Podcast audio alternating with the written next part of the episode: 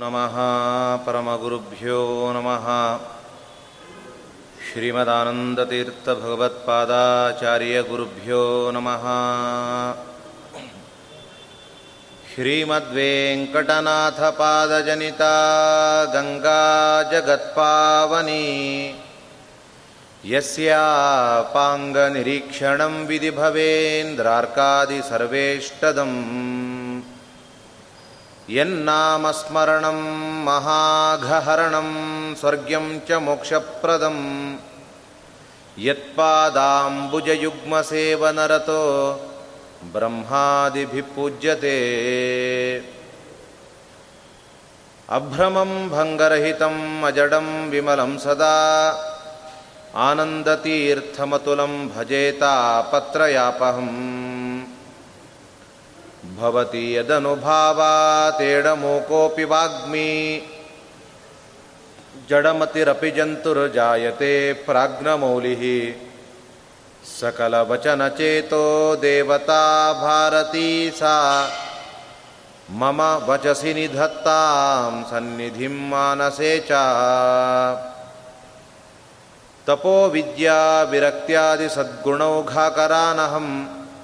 तपोविद्याविरक्त्यादिसद्गुणौघाकरानहं वादिराजगुरुन्वन्दे हयग्रीवपदाश्रयान् अर्थिकल्पितकल्पोऽयं प्रत्यर्थिगजकेसरी व्यासतीर्थगुरुर्भूयादस्मदिष्टार्थसिद्धये पूज्याय राघवेन्द्राय सत्यधर्मरताय च भजतां कल्पवृक्षाय नमतां कामधेनवे आपादमौलिपर्यन्तं गुरूणामाकृतिं स्मरेत् ತೇನ ವಿಘ್ನಾ ಪ್ರಣಶ್ಯಂತಿ ಸಿದ್ಧಂತಿ ಚ ಮನೋರಥಾ ಶ್ರೀ ವಿಶ್ವೇಶತೀರ್ಥಗುರುಭ್ಯೋ ನಮಃ ಹರಿ ಓಂ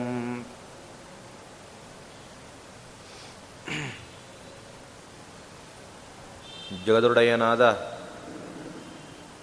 ಲಕ್ಷ್ಮೀ ವೆಂಕಟೇಶ ದೇವರ ಪಾದ ಕಮಲಗಳಿಗೆ ಭಕ್ತಿಪೂರ್ವಕ ಶಿರಸಾಷ್ಟಾಂಗ ಪ್ರಣಾಮವನ್ನು ಸಲ್ಲಿಸ್ತಾ ಪೂಜ್ಯ ಗುರುಗಳಾದ ವಿದ್ಯಾಶೀಷ ಶ್ರೀಪಾದಂಗಳವರಲ್ಲೂ ಕೂಡ ಭಕ್ತಿಪೂರ್ವಕ ಪ್ರಣಾಮವನ್ನು ಮಾಡ್ತಾ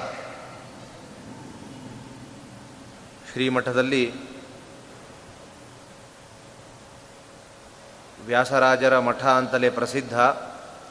ಹಾಗಾಗಿ ವ್ಯಾಸರಾಜರ ಗ್ರಂಥಗಳ ಅವರ ಕೃತಿಗಳ ಬಗ್ಗೆ ಯಥಾಮತಿಯಾಗಿ ಇವತ್ತಿನಿಂದ ಮೂರು, ನಾಲ್ಕು ದಿನಗಳ ಕಾಲ ಹೇಳಬೇಕು ಅಂತ ಅಂದುಕೊಂಡು ಭಗವಂತನಲ್ಲಿ ಅದನ್ನು ಒಪ್ಪಿಸ್ತಾ ಇದ್ದೇನೆ. ವಿಶೇಷವಾಗಿ ವ್ಯಾಸತೀರ್ಥರು ಅವರ ಆರಾಧನಾ ಮಹೋತ್ಸವ ನಡೆದಿದೆ. ಅದರಲ್ಲಿ ತಾವುಗಳೆಲ್ಲ ವ್ಯಾಸರಾಜರ ಅನೇಕ ವಿಷಯಗಳನ್ನು ಅವರ ಮಹಿಮೆಯನ್ನೆಲ್ಲ ನೀವು ಕೇಳಿರ್ತೀರಿ. ಹಾಗಾಗಿ ನಾನು ಮಹಿಮೆಗಳನ್ನು ಹೇಳದೆ ಅವರ ಕನ್ನಡದ, ಸಂಸ್ಕೃತದ ಅನೇಕ ಗ್ರಂಥಗಳು ಏನಿದೆ, ಅವುಗಳ ಬಗ್ಗೆ ಯಥಾಮತಿಯಾಗಿ ನಿರೂಪಣೆಯನ್ನು ಮಾಡ್ತೇನೆ. ಅಷ್ಟೇ ಅಲ್ಲ, ಕೆಲವು ಅವರ ಗ್ರಂಥಗಳು ಚಂದ್ರಿಕಾ, ನ್ಯಾಯಾಮೃತ, ತರ್ಕತಾಂಡವ, ಭೇದೋಜ್ಜೀವನ, ಅದು ಪಾಮರಿಗೆ ಮಾತ್ರ ಕಬ್ಬಿಣದ ಕಡಲೆ ಅಲ್ಲ, ಪಂಡಿತರಿಗೂ ಅತ್ಯಂತ ಕ್ಲಿಷ್ಟಕರವಾಗಿರುವಂಥದ್ದು. ಹಾಗಾಗಿ ದಿನನಿತ್ಯ ಪ್ರವಚನ, ಪಾಠ ಪ್ರವಚನಗಳಲ್ಲಿ ರತರಾದವರಾದ್ದರಿಂದ ನೀವುಗಳಿಗೆ ಸ್ವಲ್ಪ ಆ ವಿಷಯಗಳು ಅರ್ಥ ಆಗ್ತದೆ ಅಂತ ಭಾವಿಸಿ ಅವುಗಳ ಪರಿಚಯವನ್ನು ಕೂಡ ನಾನು ಮಾಡಿಸುವ ಪ್ರಯತ್ನವನ್ನು ಪಡ್ತಾ ಇದ್ದೀನಿ. ಶ್ರೀಮದ್ ವ್ಯಾಸತೀರ್ಥರು ಮಾಡಿರುವಂತಹ ಲೋಕೋಪಕಾರ ಅಷ್ಟಿಷ್ಟಲ್ಲ. ಈ ಪಾಲ್ಗುಣ ಮಾಸ ಅದು ಯತಿಗಳ ಮಾಸ ಅಂತಲೇ ಪ್ರಸಿದ್ಧವಾಗಿರುವಂಥದ್ದು. ಅದಕ್ಕೋಸ್ಕರನೇ ವರ್ಷದ ಆ ಅಂತ್ಯದಲ್ಲಿ ಆ ಮಾಸ ಬಂದಿದೆ.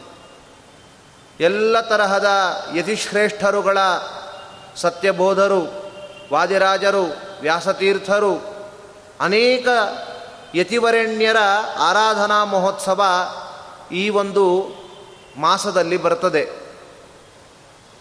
ವಾದಿರಾಜ ತೀರ್ಥ ಶ್ರೀಪಾದಂಗಳವರು ಪಲ್ಗು ನದಿಯನ್ನು ವರ್ಣನೆ ಮಾಡುವಾಗ ಅದರ ಮಹಿಮೆಯನ್ನು ಹೇಳ್ತಾರೆ. ಪಲ್ಗು ಅಂದರೆ ಸಂಸ್ಕೃತದಲ್ಲಿ ಸ್ವಲ್ಪ ಅಂತರ್ಥ. ಯಾವ ಕ್ಷೇತ್ರದಲ್ಲಿ ಪಲ್ಗು ಸ್ವಲ್ಪವಾದ ಪುಣ್ಯವು ಮಹತ್ತರವಾಗಿರುವ ಒಂದು ನಮಗೆ ಅನುಗ್ರಹಕ್ಕೆ ಬರ್ತದೋ ಅದೇ ಪಲ್ಗು ಅಂತ ಹೇಳ್ತಾರೆ. ಹಾಗಾದರೆ ಪಾಲ್ಗುಣ ಅಂದರೆ ಆ ವ್ಯಾಖ್ಯಾನವನ್ನು ಸ್ವಲ್ಪ ಇಲ್ಲಿಟ್ಕೊಳ್ಳೋದಾದರೂ ಕೂಡ ಪಲ್ಗು ಅಂದರೆ ಕಡಿಮೆ. ಪಲ್ ಪಾಲ್ಗುಣ ಅಂದರೆ ಅಂತಹ ಮಾಸದಲ್ಲಿ ಪಲ್ಗುವಾಗಿರುವಂತಹ ಪಣ್ ಪುಣ್ಯವು ಕೂಡ ನಮಗೆ ಅದು ಗುಣ, ಅನಂತಪಟ್ಟಾಗಿ, ಇಮ್ಮಡಿಯಾಗಿ ಕೊಡುವಂತಹ ಮಾಸ ಪಾಲ್ಗುಣ ಅಂತಲೂ ಕೂಡ ಅರ್ಥ ಮಾಡಬಹುದಾಗಿದೆ. ಹಾಗಾಗಿ ಅಂತಹ ಮಾಸದಲ್ಲಿ ಶ್ರೀಮದ್ ವ್ಯಾಸತೀರ್ಥರು ಅನೇಕ ಜ್ಞಾನಿವರೆಣ್ಯರು ಬಂದು ಹೋಗಿದ್ದಾರೆ. ಅನೇಕ ಜ್ಞಾನಿಶ್ರೇಷ್ಠರನ್ನು ನಾವು ತೀರ್ಥರು ಅಂತ ಕರಿತೇವೆ. ವ್ಯಾಸತೀರ್ಥರು ರಾಘವೇಂದ್ರ ತೀರ್ಥರು ಜಯತೀರ್ಥರು ಶ್ರೀಮದ್ ಆನಂದ ತೀರ್ಥ ಭಗವತ್ಪಾದಾಚಾರ್ಯರು ಅಂತ ತೀರ್ಥ ಎಂಬ ಶಬ್ದಕ್ಕೆ ಶಾಸ್ತ್ರದಲ್ಲಿ ಗ್ರಂಥ ಅಂತ ಒಂದು ಅರ್ಥ ಇದೆ. ಆನಂದಕರವಾದ ತೀರ್ಥ ಶಾಸ್ತ್ರಗಳನ್ನು ಕೊಟ್ಟವರು ಸೋ ಆನಂದ ತೀರ್ಥರು. ಶ್ರೀಮಠ್ ಟೀಕಾಚಾರ್ಯರು ಅನೇಕ ಆಚಾರ್ಯರ ಅನೇಕ ಗ್ರಂಥಗಳಿಗೆ, ಪ್ರಕರಣ ಗ್ರಂಥಗಳಿಗೆ ವ್ಯಾಖ್ಯಾನವನ್ನು ನೀಡುವ ಮೂಲಕ ಟೀಕೆಗಳನ್ನು ಅವರು ಬರೆದಿದ್ದಾರೆ. ಆದ್ದರಿಂದ ಟೀಕಾಕೃತ್ ಪಾದರು, ಟೀಕಾಚಾರ್ಯರು, ಜಯತೀರ್ಥರು, ಜಯಪ್ರದವಾದ ಶಾಸ್ತ್ರಗಳನ್ನು ರಚನೆ ಮಾಡಿದ್ದರಿಂದ. ಹಾಗೆ ರಾಘವೇಂದ್ರ ತೀರ್ಥರು ವ್ಯಾಸತೀರ್ಥರು ವಿಜೇಂದ್ರ ತೀರ್ಥರು ಅಂತ ಕರೀತಾ ಇದ್ದಾರೆ. ಆದರೆ ಇನ್ನೊಂದು ಅರ್ಥ, ತೀರ್ಥ ಶಬ್ದಕ್ಕೆ ದಾಟಿಸುವವರು ಅಂತಲೂ ಅರ್ಥ ಇದೆ. ತೀರ್ಥ ಅಂದರೆ ತೃ ಪ್ಲವನ, ತರಣ, ಯೋಹೋ ಅಂತ ರೂಟು. ತರಣ ಅಂದರೆ ನಮ್ಮನ್ನು ದಾಟಿಸುವವರು ಅಂತ ಅರ್ಥ. ಹಾಗಾದರೆ ಅವರು ಕೇವಲ ತಾವು ಮಾತ್ರ ದಾಟಿದವರ ದಾಟಿದ್ದ ದಾಟಿದವರಲ್ಲ, ಯಾರು ಶ್ರೀಮದ್ ಆಚಾರ್ಯರ ಶಾಸ್ತ್ರವನ್ನು ಓದ್ತಾರೋ ಅಂಥವರನ್ನು ದಾಟಿಸುವವರು ಆದ್ದರಿಂದಲೂ ಕೂಡ ಅವರು ತೀರ್ಥರು ಎಂಬುದಾಗಿ ಅನ್ವರ್ಥವಾಗಿರುವಂಥದ್ದು ಇದಕ್ಕೆ ನಮ್ಮ ಹಿರಿಯ ಆಚಾರ್ಯರು ಕೆಲವೊಮ್ಮೆ ಸುಮ್ಮನೆ ತಮಾಷೆಯಾಗಿ ಒಂದು ಮಾತು ಹೇಳ್ತಾ ಇದ್ದರು ತೀರ್ಥ ಅಂದರೆ ದಾಟಿಸುವುದು ಅಂತ ಅರ್ಥ. ಅದನ್ನು ಎಲ್ಲ ಭಗವತ್ ಭಕ್ತರು ಮಾಡಿದ್ದಾರೆ. ಅದಕ್ಕೆ ಲೌಕಿಕವಾಗಿ ದೃಷ್ಟಾಂತ ಕೊಡುವುದಾದರೆ ಸ್ವಾಮಿಗಳವರ ಪೂಜೆ ನಡೀತದೆ. ಸಂಸ್ಥಾನ ಪೂಜೆ ಆಗ್ತಾ ಇದೆ. ಆಗುವಾಗ ಎಲ್ಲ ಭಕ್ತರು ಕೂಡ ನೆರೆದಿದ್ದಾರೆ. ಭಗವಂತನ ಪೂಜೆಯನ್ನು ನೋಡ್ತಾ ಇದ್ದಾರೆ. ಅಭಿಷೇಕ ಆಯಿತು, ಅರ್ಚನೆ ಆಯಿತು. ನೈವೇದ್ಯ ಆಗುವಾಗಲೂ ಕಣ್ಣು ಮುಚ್ಚಿಕೊಂಡೇ ಅಲ್ಲೇ ಕೂತಿದ್ದಾರೆ. ಮಂಗಳಾರತಿ ಆಗುವಾಗಲೂ ಭಕ್ತಿಯಿಂದ ಪ್ರಾರ್ಥನೆ ಮಾಡ್ತಾ ಇದ್ದಾರೆ. ಯಾವ ಎಲ್ಲ ಸಮಯದಲ್ಲೂ ಅಲ್ಲಿದ್ದಾರೆ. ತೀರ್ಥ ಕೊಟ್ಟ ಆದ ಮೇಲೆ ಇಲ್ಲಿಂದ ಭೋಜನ ಶಾಲೆಗೆ ತೆರಳುತ್ತಾರೆ ಅಷ್ಟೆ ಅಷ್ಟುವರೆಗೂ ಅಲ್ಲೇ ಇರುವಂಥವರು ತೀರ್ಥ ಪ್ರದಾನದ ನಂತರ ತರಣವಾಯ್ತಂತೆ. ಎಲ್ಲಿಂದ? ಈ ಕ್ಷೇತ್ರದಿಂದ. ಇಲ್ಲಿಂದ ಬೇರೆಡೆ ತರಣ. ಅವರು ದಾಟಿದರು ಇಲ್ಲಿಂದ ಅಂತ. ಹೀಗೂ ಕೂಡ ಒಂದು ನಾವು ಕಲ್ಪನೆಗೋಸ್ಕರ ತೀರ್ಥ ಅಂದರೆ ದಾಟಿಸುವವರು ಎಂಬುದನ್ನು ಅರ್ಥೈಸ್ಕೊಳ್ಬೋದಾಗಿದೆ. ನಮ್ಮ ವಾದೀಂದ್ರ ತೀರ್ಥರು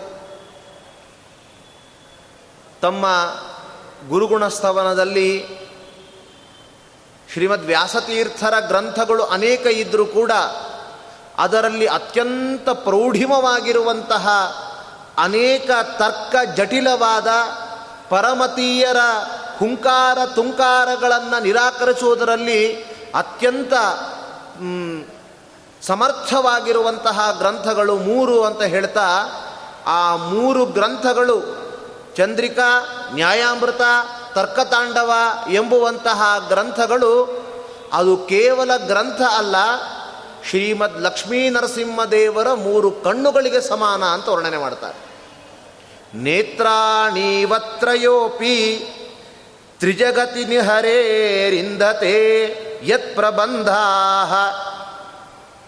ಯದ್ವಾಗದ್ವೈತ ವಿದ್ಯಾ ಚಲ ಕುಲ ಕಲಿ ಕುಲಿಶ ಪ್ರೌಢಿಮಾಢೌಕತೆ ಸಹ ಶ್ರೇಯೋ ಭೂಯೋ ವಿದದ್ಯಾತ್ ಸುಮಹಿತ ಮಹಿಮಾ ಸಂಪ್ರತಿವ್ಯಾಸರಾಜ ಸುಮಹಿತ ಮಹಿಮ, ಅತ್ಯಂತ ಮಹಿಮೋಪೇತರಾಗಿರುವಂತಹ ವ್ಯಾಸತೀರ್ಥರ ಈ ಗ್ರಂಥಗಳು ನೇತ್ರಾಣೀವ ತ್ರಯೋಪಿ ನೃಹರೇಹೇ ಲಕ್ಷ್ಮೀನರಸಿಂಹದೇವರ ಕಣ್ಣುಗಳು, ನಮ್ಮ ಕಣ್ಣುಗಳೇ ಪ್ರಕಾಶಮಾನ ಅಂತ ಶಾಸ್ತ್ರ ವರ್ಣಿಸ್ತದೆ. ನಮ್ಮ ಕಣ್ಣು ತೈಜಸ ಇವಾಗ ಅಲ್ಲಿ ಇರುವಂತಹ ವಸ್ತುವನ್ನು ಈ ಕಣ್ಣು ಹೇಗೆ ಗ್ರಹಿಸ್ತದೆ ಅಂದರೆ ಅದು ತೈಜಸವಾಗಿ ಅಲ್ಲಿ ಹೋಗ್ತದಂತೆ. ಇಂದ್ರಿಯಗಳು ತೈಜಸ ಅಂತ ವರ್ಣನೆ ಮಾಡ್ತಾರೆ. ಹಾಗಾಗಿ ನಮ್ಮ ಇಂದ್ರಿಯ ತೇಜಸವಾದರೂ ಲಕ್ಷ್ಮೀ ನರಸಿಂಹದೇವರ ಕಣ್ಣು ಎಷ್ಟು ಪ್ರಕಾಶಮಾನವಾದದ್ದು. ಕಣ್ಣನ್ನು ತೆಗೆದಾಗ ಮಾತ್ರ ವಸ್ತುಗಳ ಜ್ಞಾನ ಬರ್ತದೆ. ಕಣ್ಣಿಲ್ಲದೆ, ಕಣ್ಣಿದ್ರೂ ಗಾಢಾಂಧಕಾರದಲ್ಲಿ ವಸ್ತುಗಳಿದ್ದರೂ ಕೂಡ ಗೊತ್ತಾಗೋಲ್ಲ. ಹಾಗಾದರೆ ಅಂತಹ ಕಣ್ಣುಗಳಂತ ಈ ಶಾಸ್ತ್ರ ಅಂತ ಹೇಳಿದರೆ ಯಾವುದು ಯಾವುದು ಪರಮತೀಯರು ಮಾಡುವಂತಹ ಆಕ್ಷೇಪಗಳನ್ನು ಕೇಳಿದ ಜಿಜ್ಞಾಸುಗಳಿಗೆ ಹೌದಲ್ಲ, ಇದು ದೊಡ್ಡ ಸಮಸ್ಯೆ, ಏನು ಮಾಡೋದು ಭಗವಂತನ ಮೇಲೆ ಇಷ್ಟು ದೊಡ್ಡ ಆಕ್ಷೇಪ ಇದೆ, ಉತ್ತರ ಹೇಗೆ ಅಂತ ಅಂದುಕೊಳ್ಳುವ ಜಿಜ್ಞಾಸುಗಳಿಗೆ ಆಚಾ ವ್ಯಾಸತೀರ್ಥರ ಶಾಸ್ತ್ರವನ್ನು ಓದುವುದರಿಂದ ಅಲ್ಲಿ ಬಂದ ಅಂಧಕಾರದ ಪರಿಹಾರ ಆಗ್ತಾ ಇದೆ. ಹಾಗಾಗಿ ಇದು ನೇತ್ರಾಣಿವತ್ರಯೋಪಿ ಮೂರು ಕಣ್ಣುಗಳಂತೆ ಮೂರು ರೀತಿಯಾಗಿರುವಂತಹ ಗ್ರಂಥಗಳನ್ನು ರಚನೆ ಮಾಡಿದ್ದಾರೆ.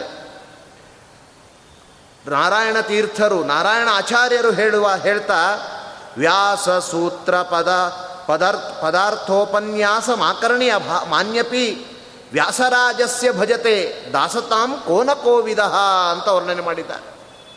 ಆಗಿನ ಕಾಲದಲ್ಲಿ ವ್ಯಾಸರಾಜರ ಬಾಯಿಯಿಂದ ಮುಖಕಮಲದಿಂದ ಶ್ರೀಮದ್ ವೇದವ್ಯಾಸ ದೇವರ ಸೂತ್ರಗಳ ಉಪನ್ಯಾಸವನ್ನು ಕೇಳಿದ್ದಾರೆ ಅನೇಕ ಭಕ್ತ ಜನರು ಹಾಗಾಗಿ ಅವರೆಲ್ಲ ವ್ಯಾಸತೀರ್ಥರಲ್ಲಿ ಶರಣಾಗತರಾಗಿದ್ದಾರೆ. ಭೇದವ್ಯಪದೇಶಾತಂತ ಭೇದಪರವಾದ ಸೂತ್ರಗಳಿಗೆ ಪರರು ಅದು ಐಕ್ಯಪರ ಅಂತ ಮಾಡಿದ್ರು. ಅಂತಹ ವ್ಯಾಸತೀರ್ಥರು ಆ ಸೂತ್ರಗಳಿಗೆ ಸರಿಯಾದ ಅರ್ಥವನ್ನು ಹೇಳುವ ಮೂಲಕ ಎಲ್ಲ ಭಗವದ್ ಭಕ್ತರು ಕೂಡ ಅವರಿಗೆ ನಮಸ್ಕಾರಗಳು ಶರಣಾಗತರಾಗಿದ್ದಾರೆ. ಅವರ ಮಾತುಗಳಿಗೆ ಶರಣಾದವರೇ. ಆದರೆ ಈಗ ವ್ಯಾಸತೀರ್ಥರಿಲ್ಲ. ವ್ಯಾಸತೀರ್ಥರು ಸೂತ್ರೋಪನ್ಯಾಸ ಮಾಡಲಿಕ್ಕಾಗೋಲ್ಲ ಅವರಿಲ್ಲ ಈಗ.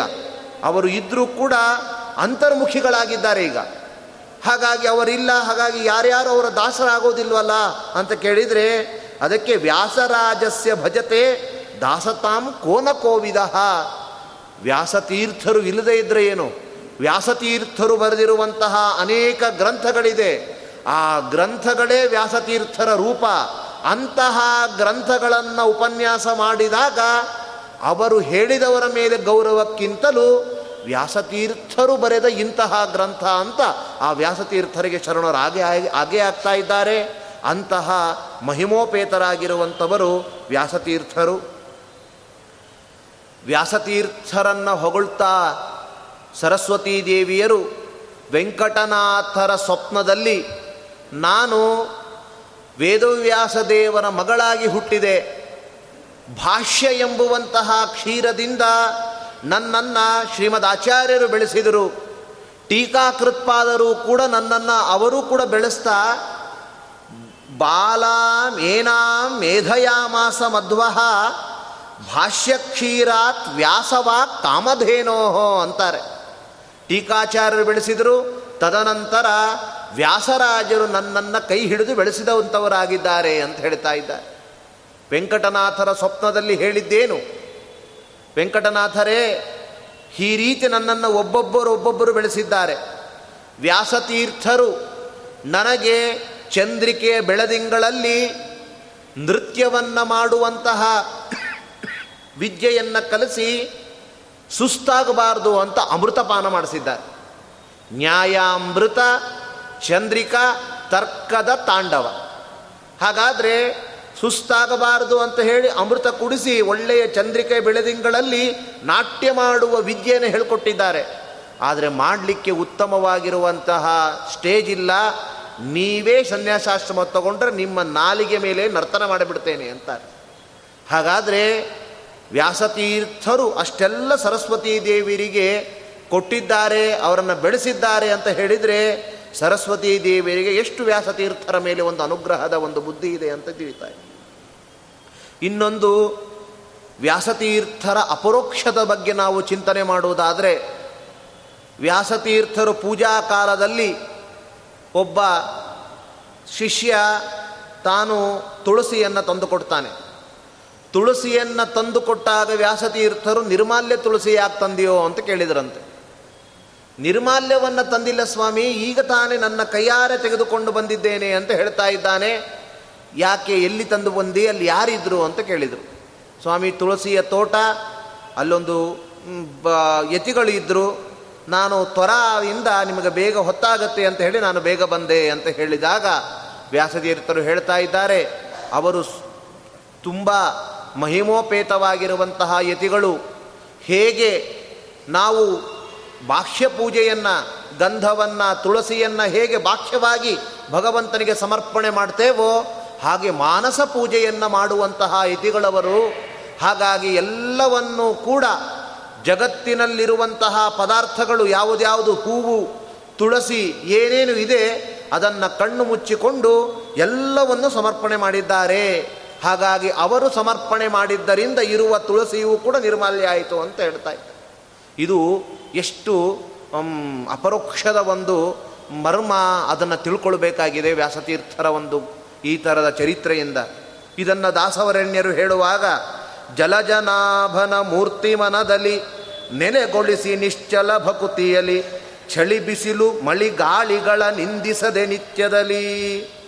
ನೆಲದಿ ನೆಲದಲ್ಲಿ ಗಂಧವೆ ಸುಗಂಧವು, ಜಲವೇ ರಸ ಸುದೀಪವು ಚಾಮರ ಶಬ್ದವಾದ್ಯಗಳು ಅರ್ಪಿಸಲು ಒಲಿವಾ. ದಾಸಾರ್ಯರು ಹೇಳ್ತಾರೆ, ಜಗನ್ನಾಥ ದಾಸರು. ನಾವು ಉಡುಪಿಗೆ ಹೋಗ್ಲಿಕ್ಕಾಗಲಿಲ್ಲ ನಾವು ಆನೆಗುಂದಿಗೆ ಹೋಗ್ಲಿಕ್ಕಾಗಲಿಲ್ಲ ಬದ್ರಿಗೆ ಹೋಗಲಿಲ್ಲ ಅಂತ ಚಿಂತೆ ಬೇಡ. ನಾವು ಜಲಜ ನಾಭನ ಮೂರ್ತಿ ಮನದಲ್ಲಿ ನೆಲೆಗೊಳಿಸಿ. ನಮಗೆ ಇಷ್ಟವಾಗಿರುವಂತಹ ಯಾವ ಮೂರ್ತಿ ಇದೆ, ಅಂತಹ ಮೂರ್ತಿಯನ್ನು ಮನಸ್ಸಿನಲ್ಲಿ ನೆಲೆಗೊಳಿಸಬೇಕಂತೆ. ಅಂತಹ ಮೂರ್ತಿಯನ್ನು ನೆಲೆಗೊಳಿಸಿ ಏನೇ ಚಳಿ, ಗಾಳಿ, ಬಿಸಿಲು ಏನಿದ್ರೂ ಕೂಡ ಅದರನ್ನು ನಿಂದನೆ ಮಾಡದೆ ಅಂತಹ ಮೂರ್ತಿಗೂ ಕೂಡ ಷೋಡಶೋಪಚಾರವನ್ನು ಸಮರ್ಪಣೆ ಮಾಡ್ಬೋದಂತ. ಏನದು ಅಂದರೆ ನೆಲದಲಿಹ ಗಂಧವೆ ಸುಗಂಧವು. ಗಂಧದಲ್ಲಿ ಭಗವಂತನು ನಾಲ್ಕು ನೂರ ಮೂರು ರೂಪಗಳಿಂದ ಇದ್ದಾನೆ. ಅಂತಹ ಭಗವಂತ ಬೇರೆಯಲ್ಲ ನನ್ನ ಬಿಂಬರೂಪಿಯಾಗಿರುವಂತಹ ಭಗವಂತ ಬೇರೆಯಲ್ಲ ಅಷ್ಟು ರೂಪಗಳಿಂದ ಭಗವಂತಲ್ಲಿರುವವನು, ನನ್ನಲ್ಲಿರುವವನು ಒಂದೇ ಆಗಿದ್ದಾನೆ ನಿಷ್ಕಲ್ಮಶ ಸಕಲ ದೋಷ ದೂರ ಗುಣಪೂರ್ಣ ಅಂತ ಅವನಿಗೆ ಗಂಧಕ್ಕೆ ಒಂದು ಲಕ್ಷಣ, ಪೃಥಿವಿಯ ಲಕ್ಷಣವೇ ಗಂಧವತಿ ಪೃಥಿವಿ ಅಂತಲೇ ಕರೀತಾರೆ. ಶೀತಸ್ಪರ್ಶವತ್ಯ ಆಪಹ ಉಷ್ಣಸ್ಪರ್ಶವತ್ಯ ತೇಜ ಅಂತ ಹೇಳ್ತಾರೆ. ಉಷ್ಣಸ್ಪರ್ಶವತ್ತಾದದ್ದು ತೇಜಸ್ಸು, ಶೀತಸ್ಪರ್ಶವತ್ತಾದದ್ದು ಜಲ, ಗಂಧದ ಪೃಥಿವಿಯ ಲಕ್ಷಣ ಗಂಧವತಿ. ಗಂಧ ಇರುವಂಥದ್ದು. ಹಾಗಾದರೆ ಅಲ್ಲಿರುವಂತಹ ನೈಜವಾಗಿರುವಂತಹ ಸುವಾಸನೆಯೇ ಭಗವಂತನಿಗೆ ನನ್ನಲ್ಲಿ ಸನ್ನಿಹಿತನಾದವನಿಗೆ ಗಂಧ ಸಮರ್ಪಣೆ. ಮತ್ತೆ ಜಲವೇ ರಸ. ಭಗವಂತನು ಜಲ ಎಂಬುವಂತಹ ಒಂದು ದೊಡ್ಡದಾಗಿರುವ ವಸ್ತುವನ್ನು ಸೃಷ್ಟಿ ಮಾಡಿದ್ದಾನೆ. ಇವತ್ತು ಜಲ ಎಂಬುವಂತಹ ಒಂದು ಪದಾರ್ಥ ಇರಲಿಲ್ಲ ಅಂತಾಗಿದ್ದರೆ ಬಹಳ ಕಷ್ಟ.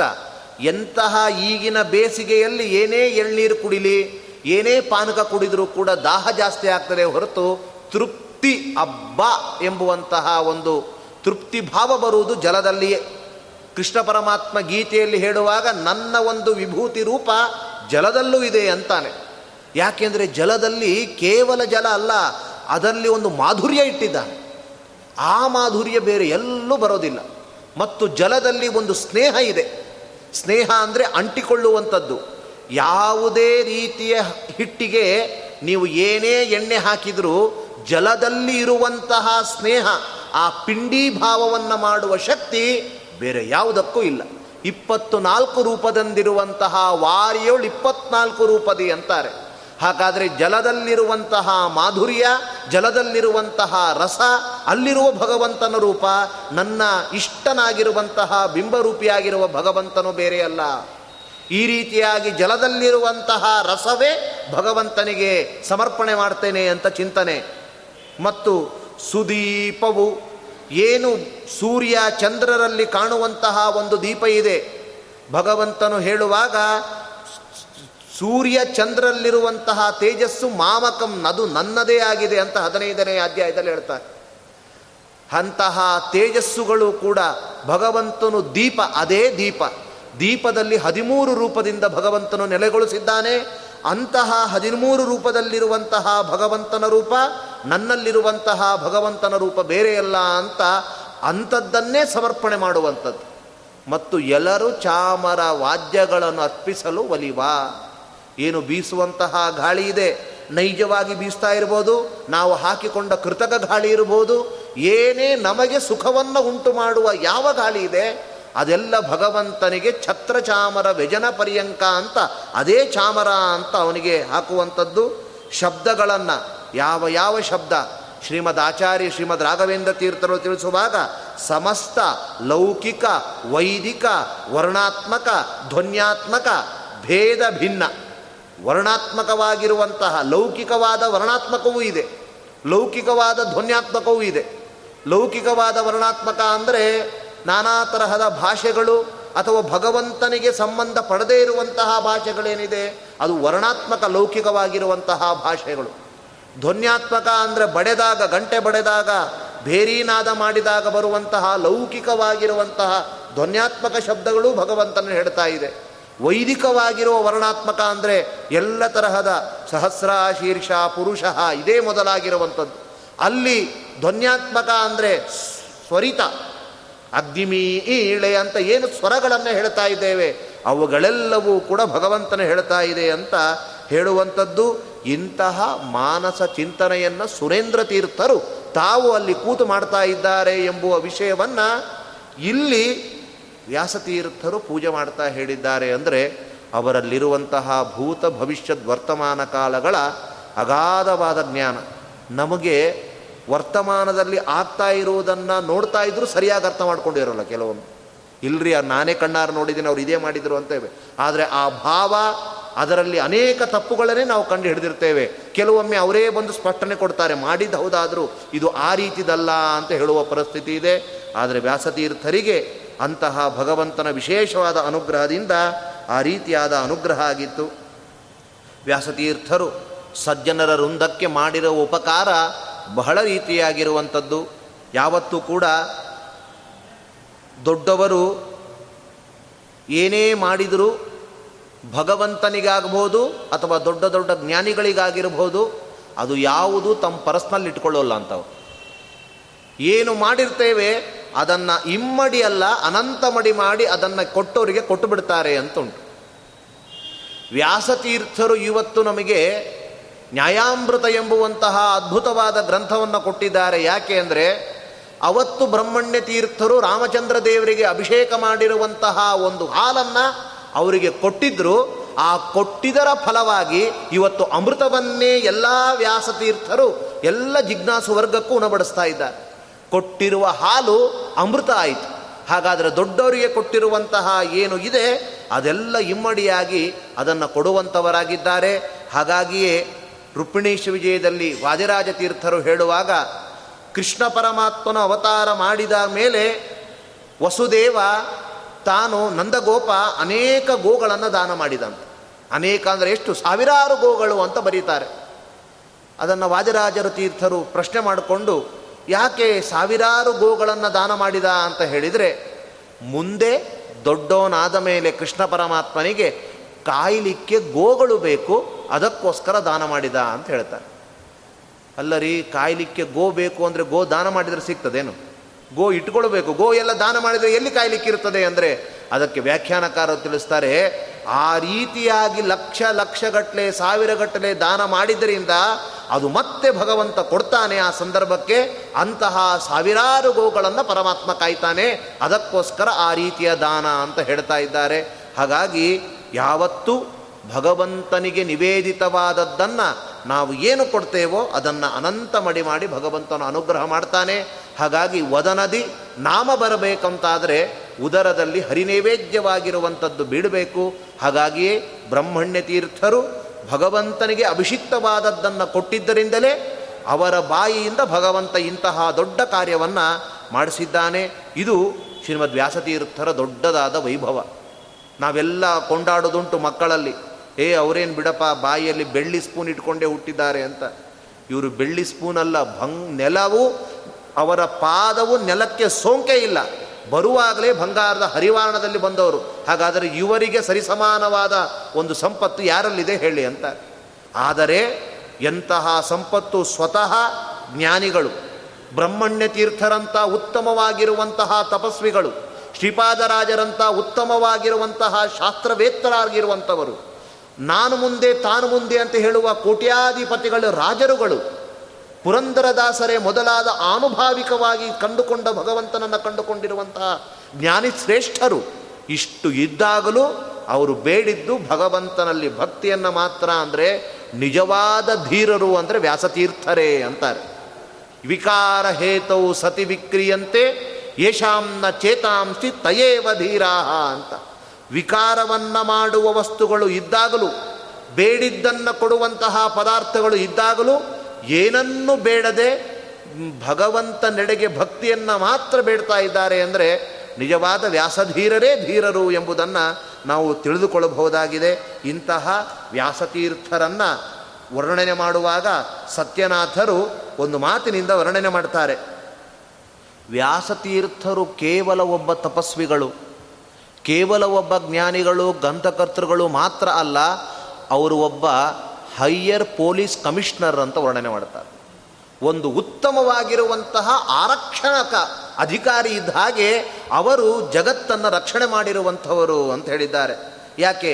ಆರಕ್ಷಕರು, ಪೊಲೀಸರು ಮಾಡುವಂತಹ ಕಾರ್ಯ ಎಲ್ಲಿ ಎಲ್ಲಿ ಎಲ್ಲ ತರಹದ ಚೋರರಿದ್ದಾರೋ ಅವರನ್ನು ಹಿಡಿದು ಹಿಡಿದು ಲೋಕದ ಸಮಾಜದ ಕ್ಷೇಮವನ್ನು ಉಂಟು ಮಾಡ್ತಾರೆ ಆ ರಕ್ಷಕಾ ರಕ್ಷಕ ಆರಕ್ಷಕ ಅಂದ್ರೆ ಅರ್ಥ ಎಲ್ಲ ಕಡೆಯಿಂದಲೂ ಬರುವ ಆಪತ್ತಿನಿಂದ ರಕ್ಷಿಸುವವರು.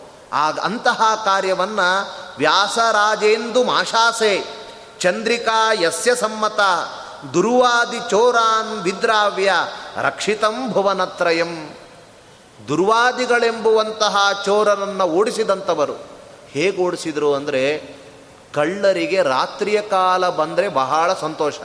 ಅದೇ ಏನಾದರೂ ಒಳ್ಳೆ ಲೈಟೋ ಬೆಳಕು ಬಂದರೆ ಓಡಿ ಹೋಗ್ತಾರೆ. ಹಾಗಾದರೆ ನಮ್ಮ ವ್ಯಾಸತೀರ್ಥರು ದೊಡ್ಡದಾದ ಚಂದ್ರಿಕೆ ಬೆಳಿಗ ಬೆಳದಿಂಗಳನ್ನೇ ಹಾಕಿದವರು.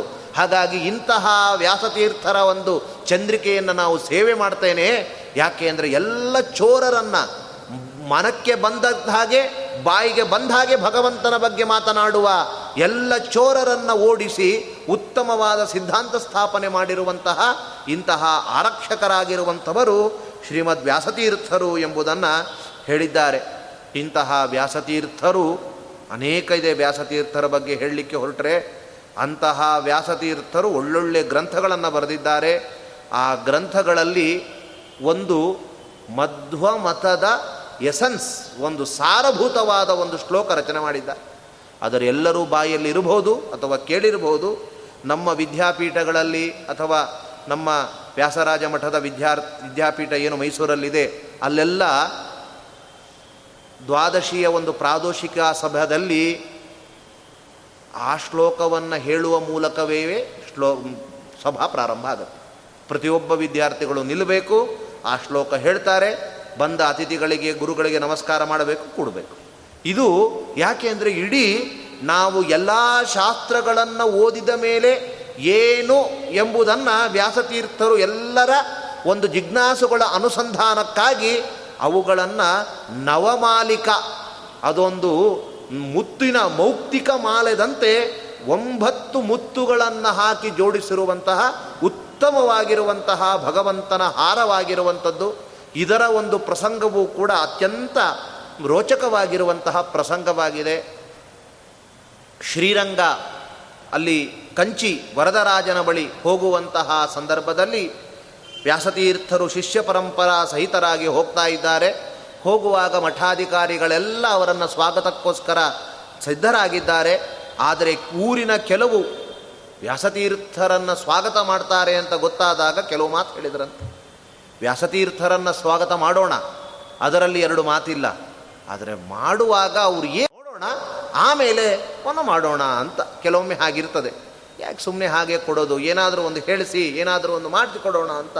ಹಾಗೆ ವ್ಯಾಸತೀರ್ಥರನ್ನು ಮರ್ಯಾದೆ ಮಾಡೋಣ ಅವ್ರಿಗೇನು ತಿಳಿದಿದ್ದಾರೆ ಅಂತ ಕೇಳೋಣ ಅಂತ ಹೇಳಿ ಆ ಒಂದು ದೊಡ್ಡ ಪ್ರಾಂಗಣದಲ್ಲಿಯೇ ವ್ಯಾಸತೀರ್ಥರಲ್ಲಿ ಪ್ರಾರ್ಥನೆ ಮಾಡಿದರು. ಈ ರೀತಿ, ಸ್ವಾಮಿ, ನಿಮ್ಮ ಶ್ರೀಮದಾಚಾರ್ಯರ ಇಡೀ ಶಾಸ್ತ್ರದಲ್ಲಿ ಹೇಳುವ ತತ್ವ ಏನು? ಅದನ್ನು ಇವತ್ತು ನಮಗೆಲ್ಲ ಉಣಬಡಿಸಿ, ನೀವು ಅದರಿಂದ ನಮ್ಮನ್ನು ಅನುಗ್ರಹಿಸಿ, ತದನಂತರ ನಿಮಗೆ ಎಲ್ಲ ತರಹದ ಸೌಕರ್ಯಗಳು, ಮರ್ಯಾದೆಗಳನ್ನು ನಾವು ಮಾಡ್ತೇವೆ, ಸಿದ್ಧರಿದ್ದೇವೆ ಅಂತ ಹೇಳಿದಾಗ ವ್ಯಾಸತೀರ್ಥರು ಹೇಳಿರುವಂಥದ್ದು ಶ್ರೀಮದ್ ಆಚಾರ್ಯರ ತತ್ವ, ಅದು ತತ್ವವಾದ ಅಂದರೆ ಶ್ರೀಮದ್ ಆಚಾರ್ಯದೇ ತತ್ವ ಎಂಬ ಶಬ್ದಕ್ಕೆ ನಿಜ ಅಂತ ಅರ್ಥ. ತತ್ವಭೂತವಾದದ್ದು ಅಂದರೆ ನಿಜವಾದದ್ದು ಅಂತ ಅರ್ಥ. ಹಾಗಾದರೆ ನಿಜವಾದ ಶಾಸ್ತ್ರ ತತ್ವವಾದ ಅಂದರೆ ಅಂತಹ ಆಚಾರ್ಯರ ಶಾಸ್ತ್ರ ಅದು ಶ್ರೀಮನ್ಮಧ್ವಮತೆ. हरिपरतरशः परिपरतरः सत्यं जगत्तत्त्वतो भेदो जीवगणा हरेरनुचरा नीचोच्चभावम् गताः। मुक्तिर्नैज सुखानुभूतिरमला भक्तिश्च तत्साधनं। ह्यक्षादित्रितयं प्रमाणमखिला आम्नायैकवेद्यो हरिः। ಇಂತಹ ಒಂದೊಂದು ಶಬ್ದವು ಒಂಬತ್ತು ವಿಧವಾಗಿರುವಂಥದ್ದು. ನವವಿಧ ಭಕ್ತಿಗೆ ಸಾಧನೀಭೂತವಾದ, ನವವಿಧ ದ್ವೇಷಕ್ಕೆ ದೂರವಾಗಿರುವಂತಹ, ನವವಿಧವಾಗಿರುವಂತಹ ಒಂದು ಪ್ರಮಾಣವನ್ನು ಶ್ರೀಮದಾಚಾರ್ಯರು ಅಲ್ಲಿ ಉಲ್ಲೇಖ ಮಾಡಿದ್ದಾರೆ. ಉಲ್ಲೇಖ ಮಾಡಿ ಅದರನ್ನು ಬಿಡಿಸಿ ಬಿಡಿಸಿ ಅರ್ಥ ಹೇಳುವಾಗ ಎಷ್ಟೋ ಜನ ಪರೀಕ್ಷೆಗಾಗಿ ಬಂದವರು, ಎಷ್ಟೋ ಜನ ಏನು ಹೇಳ್ತಾರೆ ಕೇಳೋಣ ಅಂತ ಸುಮ್ಮನೆ ಜಿಜ್ಞಾಸುಗಳಾಗಿ ಬಂದವರು ಶ್ರೀಮದಾಚಾರ್ಯರ ತತ್ವವನ್ನು ಕೇಳ್ತಾ ಕೇಳ್ತಾ ಕೇಳ್ತಾ ಅವರಿಗೆ ಶರಣಾಗಿದ್ದಾರೆ. ಅಂತಹ ಕಾರ್ಯವನ್ನು ವ್ಯಾಸತೀರ್ಥರು ಪ್ರತಿ ಊರು ಊರುಗಳಲ್ಲಿ, ಯಾಕೆಂದರೆ ಬಹಳವಾಗಿ ಅಂದಿನ ಕಾಲದಲ್ಲಿ ಬೆಳೆದಿತ್ತು.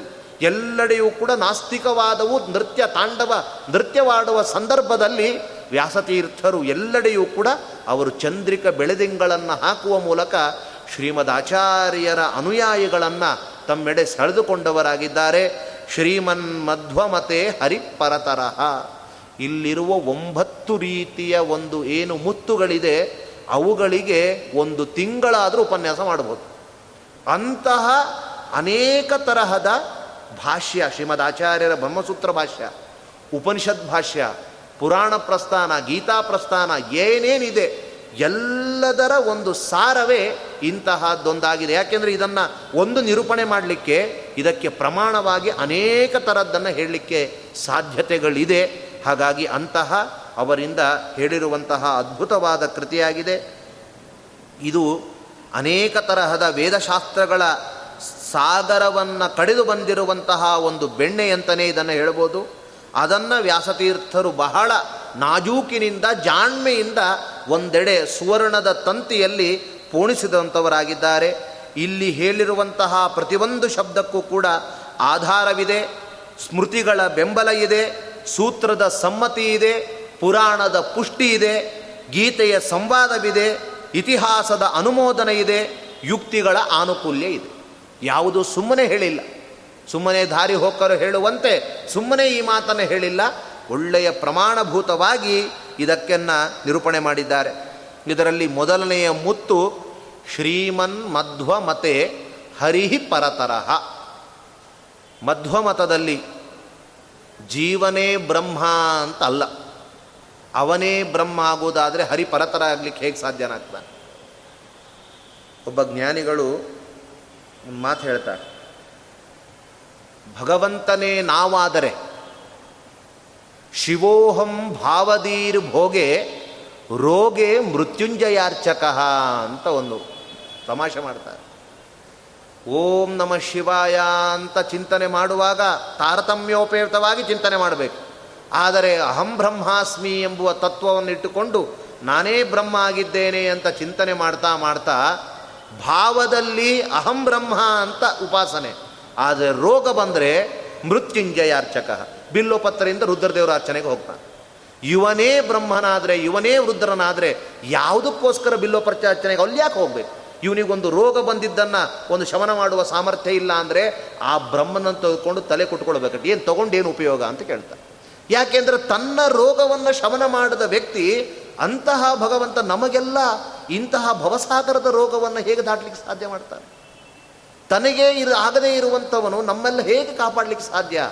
ಹಾಗಾಗಿ ಅದು ಭಾವವನ್ನು ಮಾತ್ರ ಆ ರೀತಿ ಚಿಂತನೆ ಮಾಡ್ತಾರೆ, ಆದರೆ ಅನುಭವದಲ್ಲದು ಇಲ್ಲ ಎಂಬುದನ್ನು ಹೇಳ್ತಾ ಶ್ರೀಮನ್ ಮಧ್ವಮತದಲ್ಲಿ ಹರಿಹಿ ಪರತರಹ. ಭಗವಂತನೇ ಸುಪ್ರೀಂ. ಅವನೇ ಅತ್ಯಂತ ಪರತರನಾಗಿದ್ದಾನೆ ಎಂಬುದನ್ನು ಕೊಂಡಾಡಿದ್ದಾರೆ. ಪ್ರತಿಯೊಬ್ಬ ದಾರ್ಶನಿಕರು ಕೂಡ, ಆಸ್ತಿಕ ದಾರ್ಶನಿಕರು, ಅಂದರೆ ಈ ಚಾರ್ವಾಕರು ಅನ್ನು ಬಿಟ್ಟರೆ ಚಾರ್ವಾಕರಾಗುವಾಗ ಅವರು ದೇವರನ್ನು ಒಂದು ಅತೀಂದ್ರಿಯವಾದ ಶಕ್ತಿಯನ್ನು ಒಪ್ಪೋಲ್ಲ. ಇಲ್ಲಿ ಏನು? ಋಣಂ ಕೃತ್ವ ಘೃತಂ ಪಿಬೇತ್ ಅಷ್ಟೇ. ಮುಂದೇನೋ ಜನ್ಮ ಇದೆ, ಪುಣ್ಯ ಇದೆ, ಪಾಪ ಇದೆ, ಸ್ವರ್ಗ, ನರಕ ಅಂತ ಒಪ್ಪದೇ ಇರುವಂಥವರು, ಅವರನ್ನು ಬಿಟ್ಟರೆ ಆಸ್ತಿಕರಾಗಿರುವ ದಾರ್ಶಿಕರೆಲ್ಲರೂ ಕೂಡ ಪ್ರತಿಯೊಬ್ಬರೂ ಒಂದು ಅತೀಂದ್ರಿಯವಾದ ಒಂದು ಶಕ್ತಿಯನ್ನು ಒಪ್ಪಿದವರಾಗಿದ್ದಾರೆ. ಪ್ರತಿಯೊಬ್ಬರೂ ಒಂದು ಶಕ್ತಿ ಇದೆ ಅಂತಲೇ ಒಪ್ಪಿದ್ದಾರೆ. ಅಂತಹ ಒಂದಕ್ಕೆ ವೇದದಲ್ಲಿ ಅದನ್ನು ಬ್ರಹ್ಮ ಅಂತ ಕರೆದಿದ್ದಾರೆ. ಯಾವ ಒಂದು ಎನರ್ಜಿ ಇದೆ, ಯಾವ ಒಂದು ಶಕ್ತಿ ಇದೆ, ಅದು ಬ್ರಹ್ಮ ಅಂತ. ಯಾಕೆ? ಯಥೋವಾ ಇಮಾನಿ ಭೂತಾನಿ ಜಾಯಂತೆ ಏ ನ ಜಾತಾನಿ ಜೀವಂತಿ, ಯತ್ ಪ್ರಯಂತ್ಯ ವಿಷಂ ವಿಶಂತಿ ತದ್ವಿಜಿಜ್ಞಾಸಸ್ವ, ತದ್ಬ್ರಹ್ಮೇತಿ. ಯಾವುದರಿಂದ ಎಲ್ಲ ಭೂತಗಳು ಭೂತಗಳು ಅಂದರೆ ಜೀವರು, ಹುಟ್ಟುತ್ತಾ ಇದ್ದಾರೋ, ಎಲ್ಲರೂ ಯಾವನಿಂದ ಪಾಲಿತರಾಗ್ತಾ ಇದ್ದಾರೋ, ಎಲ್ಲರೂ ಕೂಡ ಎತ್ ಸಂಭಿಷಂತಿ ಎಲ್ಲರೂ ಕೂಡ ಯಾರನ್ನು ಹೊಂತಾ ಇದ್ದಾರೋ, ಅವನನ್ನು ತಿಳ್ಕೋ ಅವನೇ ಬ್ರಹ್ಮ ಅಂತ ವೇದ ಹೇಳಿದೆ. ಹಾಗಾಗಿ ಅಂತಹ ಒಂದು ವ್ಯಕ್ತಿ ಅದು ಬ್ರಹ್ಮ ಆಗಿದ್ದಾನೆ. ಅದನ್ನೇ ಶ್ರೀಮದ್ ವೇದವ್ಯಾಸ ದೇವರು ಕೂಡ ಸೂತ್ರದಲ್ಲಿ ಓಂ ಓಂ ಅಥಾತೋ ಬ್ರಹ್ಮ ಜಿಜ್ಞಾಸಾ ಓಂ ಅಂದರು. ಬ್ರಹ್ಮನ ಜಿಜ್ಞಾಸೆ ಮಾಡಿ ಅಂದರು. ಬ್ರಹ್ಮನ ಜಿಜ್ಞಾಸೆ ಮಾಡಲಿಕ್ಕೇನು ಅಂತ ಗೊತ್ತಾಗಬೇಕಲ್ಲ? ಅವನ ಏನು ಗುಣಗಳು ಅಂದರೆ ಓಂ ಜನ್ಮಾದ್ಯಸ್ಯತಃ ಓಂ ಅಂದರು. ಹಾಗಾದರೆ ವೇದ ಹೇಳಿದ ಯಥೋವಾ ಇಮಾನಿ ಭೂತಾನಿ ಜಾಯಂತೆ, ಏನ ಜಾತಾನಿ ಜೀವಂತಿ ಯಾವುದರಿಂದ ಹುಟ್ಟಿದೆ, ಯಾವನನಿಂದ ರಕ್ಷಿತವಾಗ್ತಿದೆ, ಯಾವನನ್ನು ಹೊಂತಾ ಇದೆ ಎಂಬುದನ್ನೇ ಜನ್ಮ ಆದ್ಯಸ್ಯ ಯತಃ ಆದಿ ಶಬ್ದೇನ ಉತ್ಪತ್ತಿ, ಸ್ಥಿತಿ, ಲಯ, ನಿಯಮನ, ಜ್ಞಾನ, ಅಜ್ಞಾನ, ಬಂಧ, ಮೋಕ್ಷ ಎಂಬುವಂತಹ ಅಷ್ಟಕರ್ತೃತ್ವವನ್ನು ಇಟ್ಕೊಳ್ಬೇಕು ಅಂತ ಶ್ರುತಿ ಸ್ಮೃತಿಗಳನ್ನು ಹೇಳುವ ಮೂಲಕ ವ್ಯಾಸತಿ ವ್ಯಾಸರಾಯ ವೇದವ್ಯಾಸ ದೇವರು ಓಂ ಜನ್ಮಾದ್ಯಸೇತಃ ಓಂ ಅಂತಲೂ ಹೇಳಿದ್ದಾರೆ. ಈ ವಿಷಯದಲ್ಲಿ ಸಾಮಾನ್ಯವಾಗಿ ಆಸ್ತಿಕ ದರ್ಶನರೆಲ್ಲರೂ ಕೂಡ ಒಪ್ತಾರೆ. ಆದರೆ ಜಗತ್ಕಾರಣನಾಗಿರುವಂತಹ ಬ್ರಹ್ಮ ಅಂತ ಏನಿದೆಯಲ್ಲ, ಆ ಬ್ರಹ್ಮಯ. ಬ್ರಹ್ಮ ಹೌದು, ವೇದದಲ್ಲಿ ಬ್ರಹ್ಮ ಅಂತ ಹೇಳಿದ್ದಾರೆ. ಬ್ರಹ್ಮ ಹೌದು, ಅವನು ಹರಿಯೋ, ಹರನೋ, ಸ್ಕಂದನೋ, ಗಣಪತಿಯೋ, ಶಕ್ತಿಯೋ, ದುರ್ಗೆಯೋ ಯಾ ಇದರಲ್ಲಿ ವಿವಾದ ಇದೆ. ಒಂದು ಶಕ್ತಿ ಇದೆ ಅಂತ ಒಪ್ತಾರೆ, ಅದರಿಂದ ಇದೆಲ್ಲ ನಡೀತಾ ಇದೆ ಅಂತ ಒಪ್ತಾರೆ. ಆದರೆ ಅಂತಹ ಒಂದು ಎನರ್ಜಿ ಯಾವುದದು? ಹರಿ ಅಂತ ಕೆಲವರು ಹರನಂತ ಕೆಲವರು, ಸ್ಕಂದ ಅಂತ ಕೆಲವರು, ಸ್ಕಂದ ಮತವಂತನೇ ಸ್ಮತ ಇದೆ. ಈ ರೀತಿ ಗಾಣಪ ಮತ ಅಂತ ಗಣಪತಿ ಸಂಬಂಧಿಯಾದ ಅವನು ಸರ್ವೋತ್ತಮ ಅಂತ ಅನೇಕ ಮತಗಳಿದೆ, ಯಾರು ಅಂತ ಇದರಲ್ಲಿ ಭಿನ್ನಾಭಿಪ್ರಾಯ ಇದೆ. ಆದರೆ ಶ್ರೀಮದ್ ಆಚಾರ್ಯರು ಭಾಷ್ಯದಲ್ಲಿ ಹೇಳುವಾಗ ಬ್ರಹ್ಮ ಶಬ್ದಶ್ಚ ವಿಷ್ಣಾವೇವ ಅಂತ ಭಾಷ್ಯ ಬರೀತಾರೆ. ಇರಬಹುದು. ಅನೇಕ ತರಹದ ಬ್ರಹ್ಮ ಶಬ್ದಗಳನ್ನು ಮಾತ್ರ ವೇದಗಳಲ್ಲಿ ಹೇಳಿದ್ದಾರೆ. ಆ ಬ್ರಹ್ಮ ಯಾವುದು ಅಂತ ಹೇಳಿ ಜಿಜ್ಞಾಸ ಇದೆ. ಆದರೆ ಆ ಬ್ರಹ್ಮ ಶಬ್ದಕ್ಕೆ ಯಾರು ಅರ್ಥ ಅಂದರೆ ವಿಷ್ಣಾವೇವ, ವಿಷ್ಣುವೇ ಬ್ರಹ್ಮ ಶಬ್ದವಾಚ್ಯ ಅಂತ ಬರುತ್ತೆ ನಾವೆಲ್ಲಾಗುವಾಗ ಅವರ ಅನುಯಾಯಿಗಳು, ಅವರ ಪಾದವನ್ನು ನಾವು ಮುಟ್ಟಿ ಭಜಿಸುವಂಥವರು ಅದನ್ನು ನಾವು ಒಪ್ತೇವೆ. ಆದರೆ ಇದನ್ನು ಪರರೂ ಕೂಡ ಅವರಿಗೂ ಎನಲೈಸ್ ಆಗಬೇಕು, ಅವರೂ ಕೂಡ ಅಂಗೀಕಾರ ಮಾಡಬೇಕು. ಹೌದು ಅನ್ನಿಸ್ಬೇಕು ಅಂದರೆ ಎಲ್ಲರೂ ಒಪ್ಪಿರುವಂತಹ ಯಾವ ಒಂದು ವೇದ ಇದೆ, ಯಾವ ಒಂದು ಶುಚಿಸ್ಮೃತಿ ಇದೆ, ಅವುಗಳನ್ನೇ ಕೊಡಬೇಕು. ಯಾಕೆ ಪ್ರತಿಯೊಬ್ಬ ದಾರ್ಶನಿಕರು ಕೂಡ ವೇದಾದಿಗಳನ್ನು ಒಪ್ತಾರೆ ಶ್ರುತಿಸ್ಮೃತಿಗಳನ್ನು ಒಪ್ತಾರೆ, ಅವುಗಳಲ್ಲಿ ಏನು ಹೇಳಿದ್ದಾರೆ ಅವುಗಳನ್ನೇ ತೋರಿಸಿಬಿಟ್ರೆ ಅದನ್ನು ಒಪ್ತಾರೆ. ಅದಕ್ಕೆ ಶ್ರೀಮದಾಚಾರ್ಯರು ಎಂದೂ ಕೂಡ ತಮ್ಮ ಸ್ವಂತಿಕೆಯಾದಿರುವಂತಹ ನಿರ್ಣಯವನ್ನು ಹೇಳೋಲ್ಲ. ಹಾಗಾಗಿಯೇ ರಾಘವೇಂದ್ರ ತೀರ್ಥರು ಕೂಡ ಉಕ್ತಂನೋ ವಕ್ತಿಭೂಯ ಕ್ವಚಿದಪಿ ಲಿಖಿತಂ ನೈವ ನಿರ್ಮಾಷ್ಟಿಯಸ್ಮಾತ್ ಅಸ್ಮಾಭಿ ಸತ್ಪ್ರಬಂಧ ಅಂತ ಹೇಳುವಾಗ ಇನ್ನೊಬ್ಬರ ಮೇಲೆ ಹೊರೆ ಹಾಕ್ತಾ ಇರಲಿಲ್ಲ ಅಂತ ಬಲಾತ್ಕಾರ ಮಾಡ್ತಾ ಇರಲಿಲ್ಲ. ನಾನು ಹೇಳಿದ್ದೀನಿ, ನೀನು ಒಪ್ಪು ಅಂತ ಇರಲಿಲ್ಲ ಅಂತ ಯಾಕೆಂದರೆ ಆಚಾರ್ಯರ ಅವರ ದಾಸರಾಗಿ ಬಂದವರು, ಹಾಗಾಗಿ ಆಚಾರ್ಯರು ಕೂಡ ಹೀಗೆ ಒಪ್ಪಿ ಅಲ್ಲ ಒಬ್ಬ ವ್ಯಕ್ತಿ ಬುದ್ಧಿವಂತನಾಗಿದ್ದರೆ ವಿವೇಕಿಯಾಗಿದ್ದರೆ ಸಾಕ್ಷಿಗಳನ್ನು, ಪ್ರಮಾಣಗಳನ್ನು ಸಮತೋಲನೆಯಾಗಿ ನೋಡಿ ಯಾವುದಕ್ಕೆ ಎಷ್ಟು ಪ್ರಮಾಣ ಇದೆ, ಎಷ್ಟು ಪ್ರಾಬಲ್ಯ ಇದೆ, ಅವುಗಳನ್ನು ತುಲನಾತ್ಮಕವಾದ ಅಧ್ಯಯನದಿಂದಾಗಿ ಅದನ್ನು ಕಂಡುಕೊಳ್ತಾ ಇದ್ದಾನೆ. ಹಾಗಾಗಿ ನೀವು, ನಾನು ಹೇಳ್ತೇನೆ ಅಂತಲ್ಲ, ಶ್ರುತಿ ಸ್ಮೃತಿಗಳು ಹೀಗೆ ಹೇಳ್ತಾ ಇದೆ, ನೀವು ಅದನ್ನು ಅನುಭವಕ್ಕೆ ತಂದುಕೊಂಡು ನೋಡ್ರಿ ಅಂತ ಹೇಳುವುದು ಶ್ರೀಮದ್ ಆಚಾರ್ಯರ ಒಂದು ದೊಡ್ಡದಾಗಿರುವ ಕಾರುಣ್ಯ ಮತ್ತು ಪ್ರಮಾಣವನ್ನು ಅಂಗೀಕರಿಸುವಾಗ ಹೇಗೆ ಅಂಗೀಕರಿಸಬೇಕು. ಸುಮ್ಮ ಸುಮ್ಮನೆ ಕಣ್ಣು ಮುಚ್ಚಿಕೊಂಡು ಒಪ್ಪುವುದಲ್ಲ ಎಂಬುದನ್ನು ತೋರಿಸಿಕೊಟ್ಟವರಾಗಿದ್ದಾರೆ. ಆಚಾರ್ಯರು ಹೇಳುವ ಪ್ರಮಾಣ ಒಂದಲ್ಲ, ಹತ್ತಲ್ಲ, ನೂರಕ್ಕಿಂತಲೂ ಜಾಸ್ತಿ ಅಷ್ಟು ಪ್ರಮಾಣಗಳನ್ನು ಕೊಡ್ತಾರೆ. ಅವುಗಳಲ್ಲಿ ಕೆಲವು ಮಾತ್ರ ಪ್ರಮಾಣಗಳು ಬ್ರಹ್ಮಸೂತ್ರ ಭಾಷ್ಯದಲ್ಲಿ ಒಂದು ಉಲ್ಲೇಖ ಮಾಡ್ತಾ ಇದ್ದಾರೆ. ಬ್ರಹ್ಮ ಶಬ್ದ ಪರೇ ವಿಷ್ಣು ನಾಣ್ಯತ್ರ ಕ್ವಚಿದಿಶ್ಯತೆ. ಅಸಂಪೂರ್ಣ ಪರೇ ಯಸ್ಮಾತ್. ಉಪಚಾರೇಣ ವಾ ಭವೇತ್. ಸ್ಪಷ್ಟವಾದ ಮಾತಿದೆ. ಬ್ರಹ್ಮ ಶಬ್ದ ಪರೇ ವಿಷ್ಣುವು. ಕೇವಲ ವಿಷ್ಣುವಲ್ಲ ಪರೇ ಉತ್ತಮನಾದ ಸರ್ವೋತ್ತಮನಾಗಿರುವಂತಹ ವಿಷ್ಣುವಿನಲ್ಲೇ ಬ್ರಹ್ಮ ಶಬ್ದ ಇದೆ. ಅಸಂಪೂರ್ಣ ಪರೇ ಯಸ್ಮಾತ್. ಅಲ್ಲರಿ ಚತುರ್ಮುಖ ಬ್ರಹ್ಮದೇವರು ಅಂತ ಹೇಳುವಾಗ ಅಲ್ಲೂ ಬ್ರಹ್ಮ ಶಬ್ದ ಇದೆ. ಯಾರಾದರೂ ಕೂಡ ಅಹಂ ಬ್ರಹ್ಮಾಸ್ಮಿ ಅಂತ ಏನಾದ್ರು ಇಟ್ಕೊಂಡ್ರೆ ಅವನು ಬ್ರಹ್ಮ ಆಗಿದ್ದಾನೆ, ಅವನಿಗೂ ಬ್ರಹ್ಮ ಶಬ್ದ ಇದೆಯಲ್ಲ ಅಂತ ಹೇಳಿದರೆ ಅವರಲ್ಲಿ ಬ್ರಹ್ಮ ಶಬ್ದ ಇದೆ, ಬ್ರಹ್ಮ ಅಂತ ಹೆಸರಿರ್ಬೋದು. ಆದರೆ ಅಸಂಪೂರ್ಣ ಪರೇಯಸ್ತು.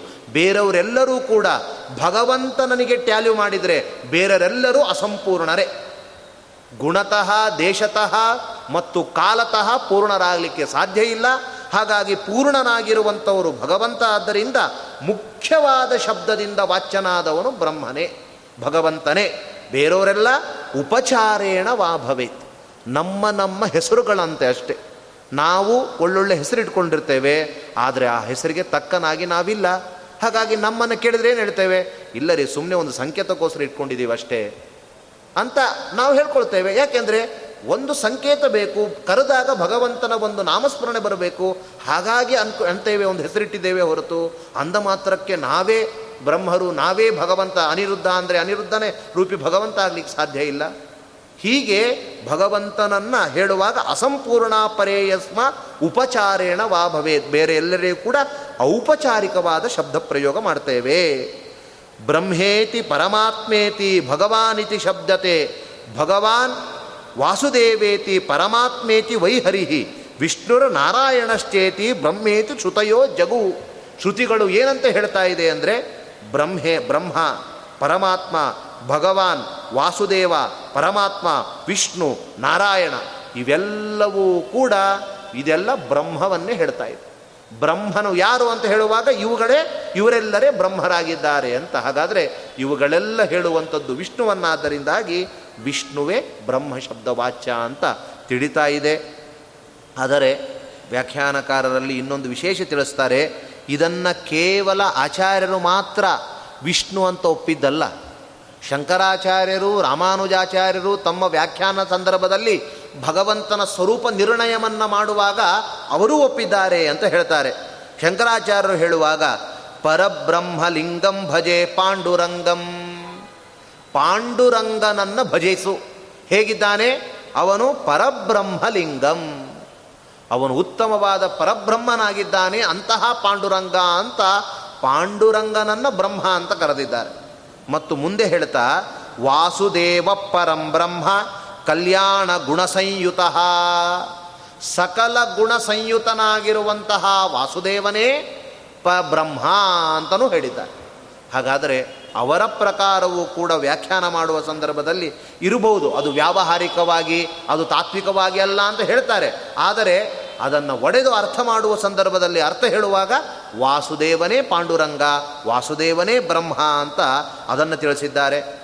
ಮತ್ತು ನಮ್ಮ ವಿಶಿಷ್ಟಾದ್ವೈತಿಗಳಲ್ಲೂ ಕೂಡ ಬ್ರಹ್ಮ ಶಬ್ದ ವಾಚ್ಯ ವಿಷ್ಣುವಾಖ್ಯ ಪರಹ ವಾಸುದೇವ ನಾರಾಯಣ ಏವ ಏಕಂ ತತ್ವಮಿತಿ ವಿಶಿಷ್ಟಾದ್ವೈತಿವಾದಿನಾಂ ದರ್ಶನಮಿತಿ ಸಿದ್ಧಂ. ಬ್ರಹ್ಮಶಬ್ದ ವಾಚ್ಯನಾದವನು ವಿಷ್ಣುವಾಕ್ಯನಾದ ವಾಸುದೇವನೇ ನಾರಾಯಣನೇ ಆಗಿದ್ದಾನೆ ಎಂಬುದನ್ನು ತಿಳಿಸಿದ್ದಾರೆ.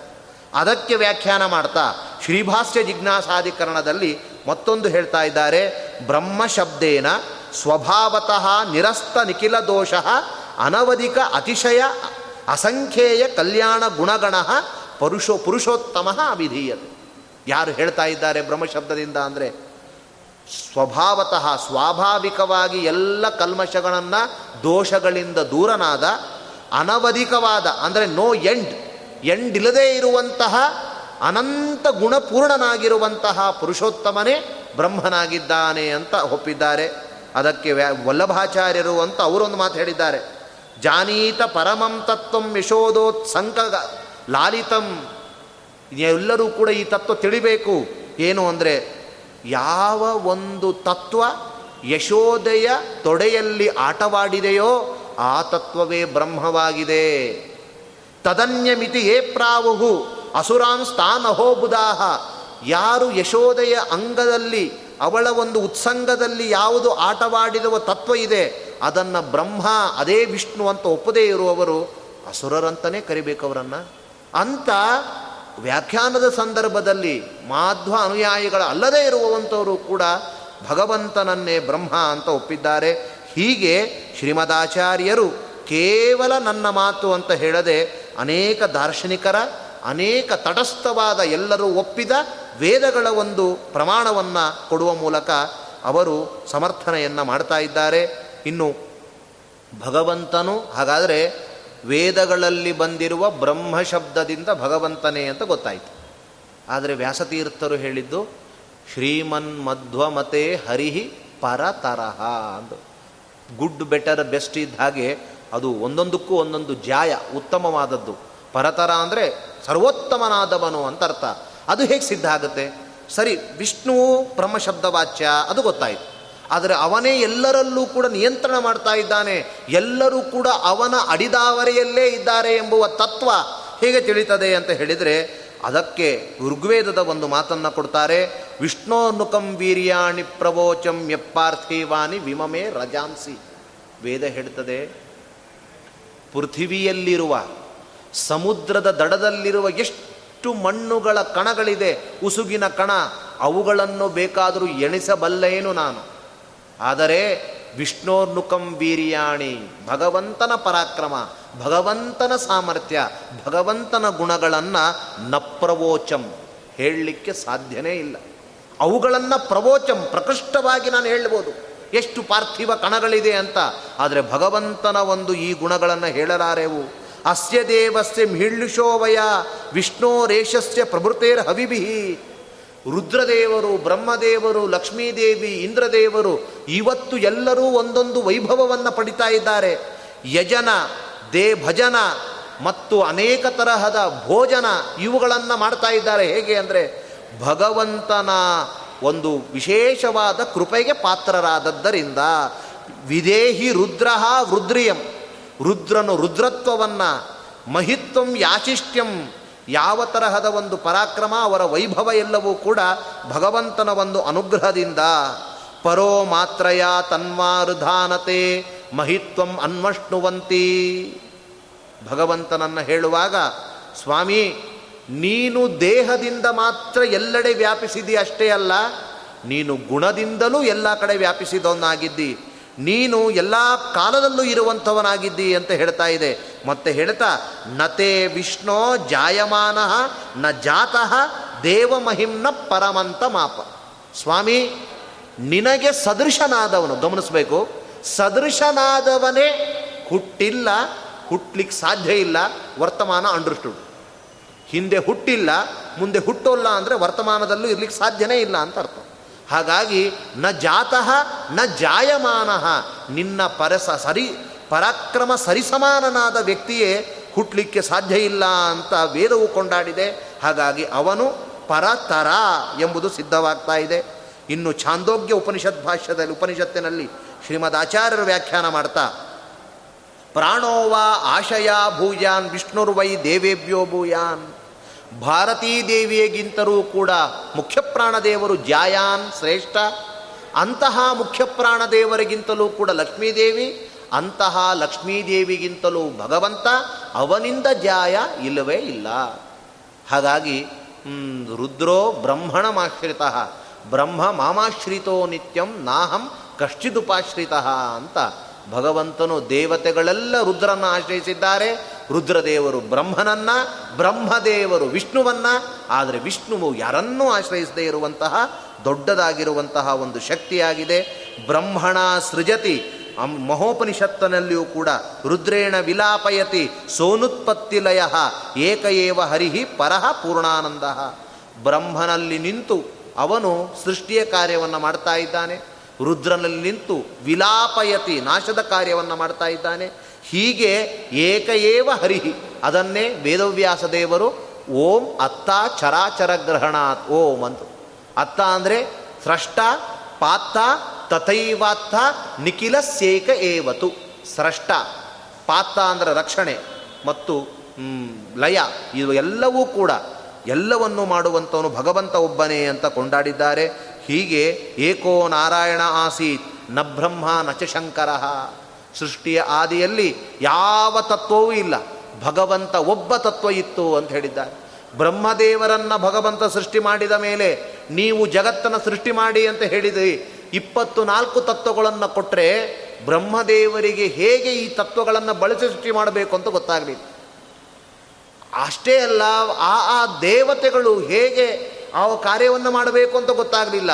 ಆಗ ಇಪ್ಪತ್ತು ನಾಲ್ಕು ತತ್ವಗಳಲ್ಲಿ ಭಗವಂತನೇ ಪ್ರವೇಶ ಮಾಡಿ ಈ ಬ್ರಹ್ಮಾಂಡವನ ಸೃಷ್ಟಿಗೆ ತಾನೇ ಕಾರಣೀಕರ್ತನಾಗ್ತಾ ಇದ್ದಾನೆ. ಅಂದ ಮೇಲೆ ಎಲ್ಲರೂ ಕೂಡ ಭಗವಂತನ ಅಧೀನರು ಎಂಬುದಾಗಿ ಗೊತ್ತಾಗ್ತಾ ಇದೆ. ಇದು ಕೇವಲ ಶ್ರುತಿಗಳನ್ನು ನಾನು ಹೇಳಿದ್ದು.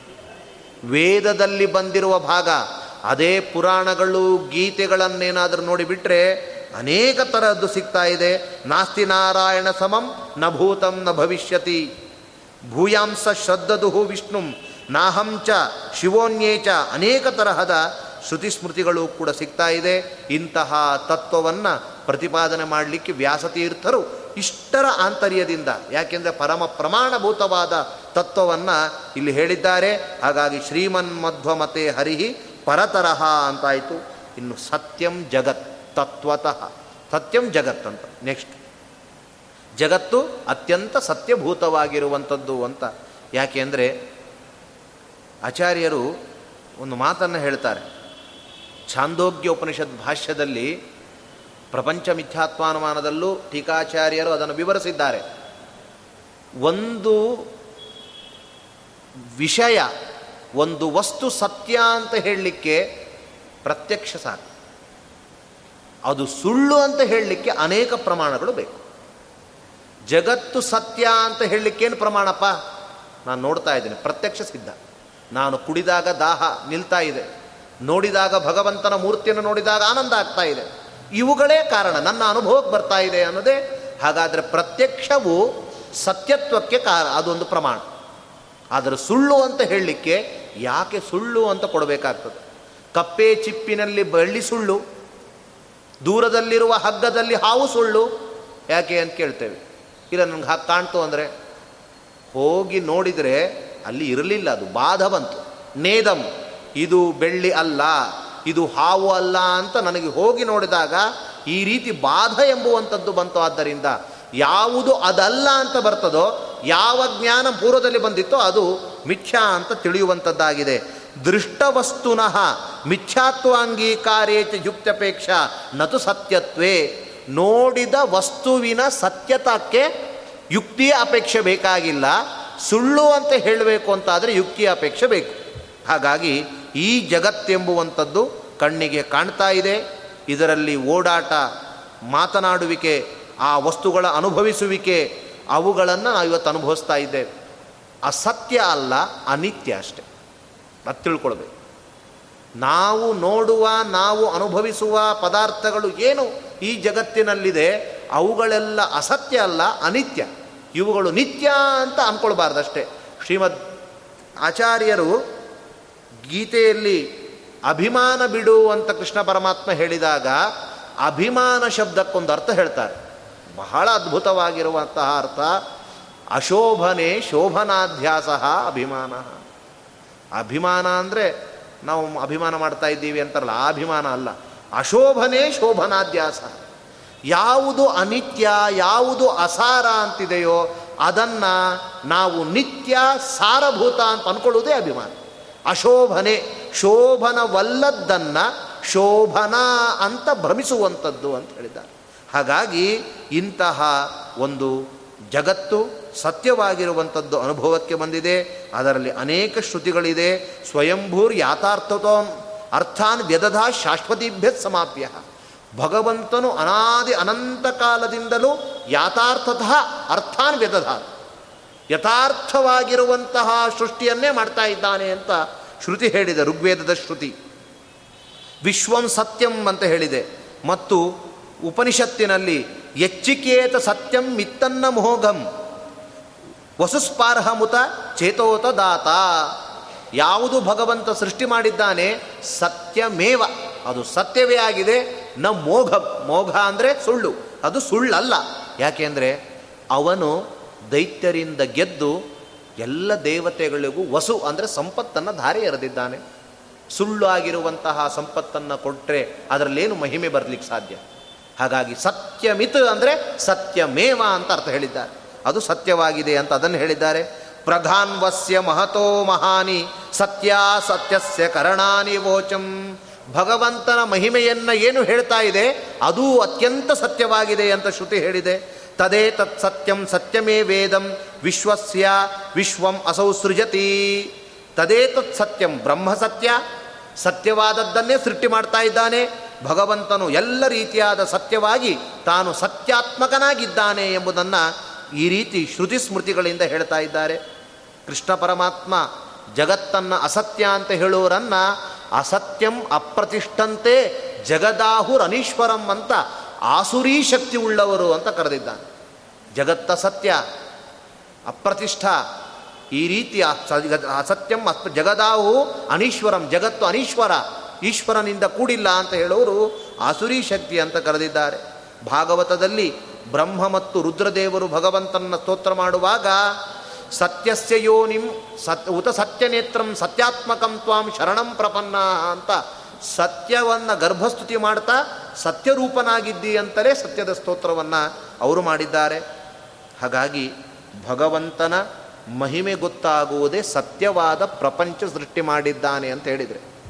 ನಾನು ಸುಳ್ಳಾಗಿರುವ ಗ್ರಂಥವನ್ನು ಬರೆದಿದ್ದೀನಿ ಅಂದರೆ ಯಾರಾದರೂ ಸನ್ಮಾನ ಮಾಡಲಿಕ್ಕೆ ಸಾಧ್ಯ? ಸುಳ್ಳಾದ ಪಿ ಎಚ್ ಡಿ ಮಾಡಿದ್ದೀನಿ. ಸುಳ್ಳಾದ ಐವತ್ತು ಋಗ್ವೇದಗಳ ಅಧ್ಯಯನವನ್ನು ನಾನು ಮಾಡಿದ್ದೇನೆ. ಐದುನೂರು ಜನ ಸುಳ್ಳಾದ ಶಿಷ್ಯರನ್ನು ತಯಾರು ಮಾಡಿದ್ದೀನಿ ಅಂದರೆ ಯಾರು ಬೆಲೆ ಕೊಡ್ತಾರೆ? ಸುಳ್ಳಾದ ಪ್ರಪಂಚ, ಸುಳ್ಳಾದ ಮಾತು, ಸುಳ್ಳು ಎಂಬುವಂತಹ ಒಂದು ಮಾತೇ ಹೇಳ್ತಾ ಇದೆ. ಇದರಲ್ಲಿ ಏನು ಮಹಿಮೆ ಇಲ್ಲ ಅಂತ.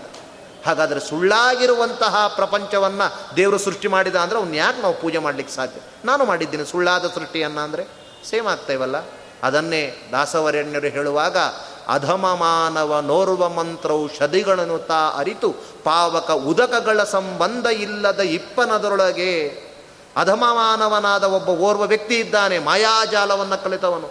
ಅವನು ಬೆಂಕಿ ಮೇಲೆ ನಡಿತಾನೆ, ನೀರಿನ ಸಂಪರ್ಕವಿಲ್ಲದೆ ನಡೀತಾ ಇದ್ದಾನೆ.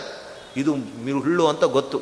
ನಾವದು ಏನು ಮಾಡಿದ ಅಂತ ಒಂದು ಸುಮ್ಮನೆ ಅವನ ಮೇಲೆ ಆಶ್ಚರ್ಯವನ್ನು ವ್ಯಕ್ತಪಡಿಸ್ತೇವೆ ಹೊರತು ಸುಳ್ಳಂತ ಗೊತ್ತೇ ಇದೆ. ನಾವು ಅದನ್ನು ಪ್ರಯೋಗ ಮಾಡಲಿಕ್ಕೇನು ಹೋಗೋಲ್ಲ. ಅವನಿಗೂ ಗೊತ್ತು, ಪ್ರತಿಯೊಬ್ಬರಿಗೂ ಸುಳ್ಳು ಅಂತ ಗೊತ್ತು. ಅದು ದೊಡ್ಡ ಮಹಿಮೆ ಅಲ್ಲ.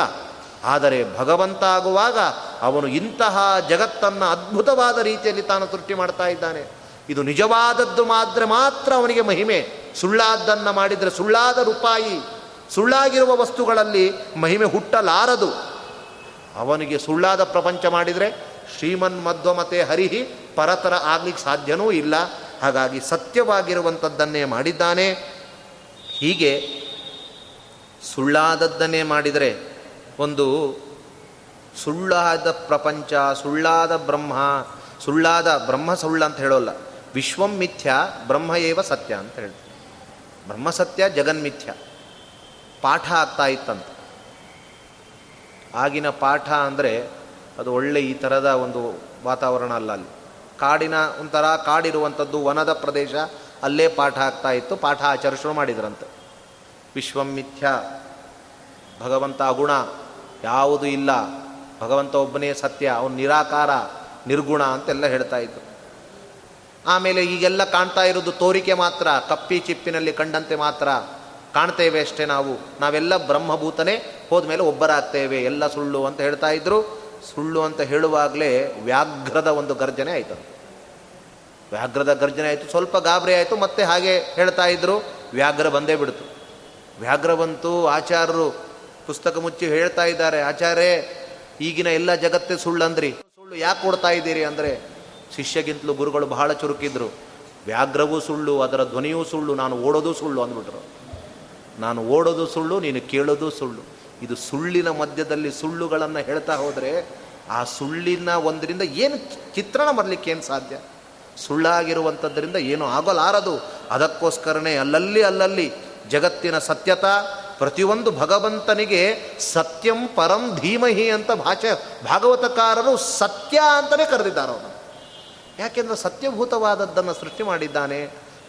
ಸತ್ಯವಾಗಿರುವ ಮಾತುಗಳನ್ನು ಆಡುವವರ ಮೇಲೆ ವಿಶೇಷವಾದ ಕೃಪೆ ಮಾಡ್ತಾನೆ.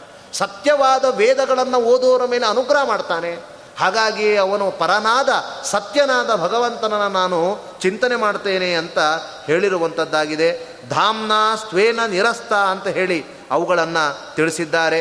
ಹೀಗೆ ಜಗತ್ತೆಂಬುವಂಥದ್ದು ಪರಮ ಸತ್ಯವಾಗಿರುವಂಥದ್ದು ಮತ್ತು ತತ್ವತೋ ಭೇದ ಅಂತ ಮೂರನೆಯ ಒಂದು ಮುತ್ತಾಗಿದೆ. ತತ್ವತಃ ನಾನು ಮೊದಲೇ ಹೇಳಿದಂತೆ ತತ್ವ ಎಂಬ ಶಬ್ದಕ್ಕೆ ಸತ್ಯ ಅಂತ ಅರ್ಥ. ತತ್ವತಃ ಭೇದ ಅಂದರೆ ಸತ್ಯವಾಗಿರುವಂತಹ ಭೇದ. ಸುಮ್ಮನೆ ಕಾಣಿಕೆ ಮಾತ್ರ, ತೋರಿಕೆ ಮಾತ್ರ ಅಲ್ಲ. ಈಗ ಭಿನ್ನ ಭಿನ್ನವಾಗಿರ್ತೇವೆ, ಆಮೇಲೆ ಇಲ್ಲ ಅಂತಲ್ಲ. ಅದು ಎಂದೆಂದೂ ಭೇದವು ಸತ್ಯವಾಗಿರುವಂಥದ್ದು, ಭೇದವು ಸತ್ಯ, ಭೇದವು ನಿತ್ಯ. ಅದು ಇಲ್ಲಿ ಮಾತ್ರ ಅಲ್ಲ. ಮೇಲ್ಗಡೆ ಹೋದ ಮೇಲೆಯೂ ಸೋತ್ತಮರನ್ನು ನಾವು ಪೂಜೆ ಮಾಡ್ತೇವೆ, ಭಗವಂತನಲ್ಲಿ ಭಕ್ತಿ ಮಾಡ್ತೇವೆ. ನಾವು ಎಲ್ಲ ಕಾಮನೆಗಳನ್ನು ಹೊಂದಿರಬಹುದು ಮುಕ್ತಿಯಲ್ಲಿ. ಆದರೂ ಆನಂದದ ಅತಿಶಯಕ್ಕೋಸ್ಕರ ಅಲ್ಲೂ ಭಗವಂತನನ್ನು ನಾವು ಅರ್ಚನಾಗಳನ್ನು ಮಾಡಲಿಕ್ಕೆ ಇದೆ. ಹಾಗಾಗಿ ಭೇದ ಎಂಬುವಂಥದ್ದು ಸತ್ಯವಾಗಿರುವಂಥ ತತ್ವತೋ ಭೇದ ಜೀವ ಗಣಾಹ ಹರೇರ್ ಅನುಚರಾಹ ಅಂತ ಎಲ್ಲ ಜೀವರು ಭಗವಂತನ ಅನುಚರರೇ ಆಗಿದ್ದಾರೆ ಎಂಬುದನ್ನು ಹೇಳ್ತಾ ಇದ್ದಾರೆ. ಅದು ಕೇವಲ ಹೇಳುವಿಕೆಯಲ್ಲ ಇಡೀ ಎಲ್ಲ ಶಾಸ್ತ್ರದ ಒಂದು ಮರ್ಮವನ್ನೇ ವ್ಯಾಸತೀರ್ಥರು ನಮ್ಮ ಅನುಸಂಧಾನಕ್ಕೆ ಬರಲಿ, ಶ್ರೀಮದಾಚಾರ್ಯರ ವಿಶೇಷವಾದ ಅನುಗ್ರಹಕ್ಕೆ ಪಾತ್ರರಾಗಲಿ ಅಂತ ಅವುಗಳನ್ನು ಎಲ್ಲವನ್ನ ಹೇಳಿ ಒಂದು ಉತ್ತಮವಾದ ಒಂದು ಸರವನ್ನು ಸಿದ್ಧಪಡಿಸಿ ಕೊಟ್ಟಿದ್ದಾರೆ ಅದನ್ನು ನಾವು ಹಾಕ್ಕೊಳ್ಬೇಕು, ಈ ಸರ ಅಂಥದ್ದು. ಪ್ರತಿಯೊಂದು ಏನೇ ಬಂಗಾರದ ಬೆಳ್ಳಿಯ ಹೊಸದಾದದ್ದನ್ನು ಮಾಡಿದರೆ ಭಗವಂತನಿಗೆ ಮೊದಲು ಹಾಕ್ತೇವೆ. ಆದರೆ ಶ್ರೀಮದ್ ವ್ಯಾಸತೀರ್ಥರು ಚಿಂತನೆ ಮಾಡಿಕೊಟ್ಟ, ಅವರು ಸಿದ್ಧಪಡಿಸಿಕೊಟ್ಟಿರುವ ಈ ನವಮುಕ್ತಾವಳಿ ಇದಲ್ಲ, ಅದನ್ನು ನಾವು ಹಾಕ್ಕೊಳ್ಬೇಕು. ಪ್ರತಿಯೊಂದರ ಒಂದೊಂದು ಚಿಂತನೆಯನ್ನು ಮಾಡುವ ಮೂಲಕ ಶ್ರೀಮದ್ ಆಚಾರ್ಯರಿಗೆ, ವೇದವ್ಯಾಸ ದೇವರಿಗೆ ಹತ್ತಿರವಾಗುವಂಥದ್ದಾಗಿದೆ. ಇಂತಹ ತತ್ವವನ್ನು ನಾಳೆಯ ದಿನ ಇನ್ನೂ ಕೆಲವು ಚಿಂತನೆಗಳನ್ನು ಮಾಡುವೋಣ ಅಂತ ಹೇಳ್ತಾ ಇವತ್ತಿನ ಅನುವಾದ ಫಲವನ್ನು ಅಸ್ಮದ್ ಗುರುವಂತರ್ಗತ ಭಾರತೀಯರ ಮುಖ್ಯ ಪ್ರಾಣಾಂತರನಾದ ಭಗವಂತನಿಗೆ ಅರ್ಪಣೆ ಮಾಡ್ತಾ ಇದೆ ಶ್ರೀಕೃಷ್ಣ. ಕಾಯಿನ ವಾಚ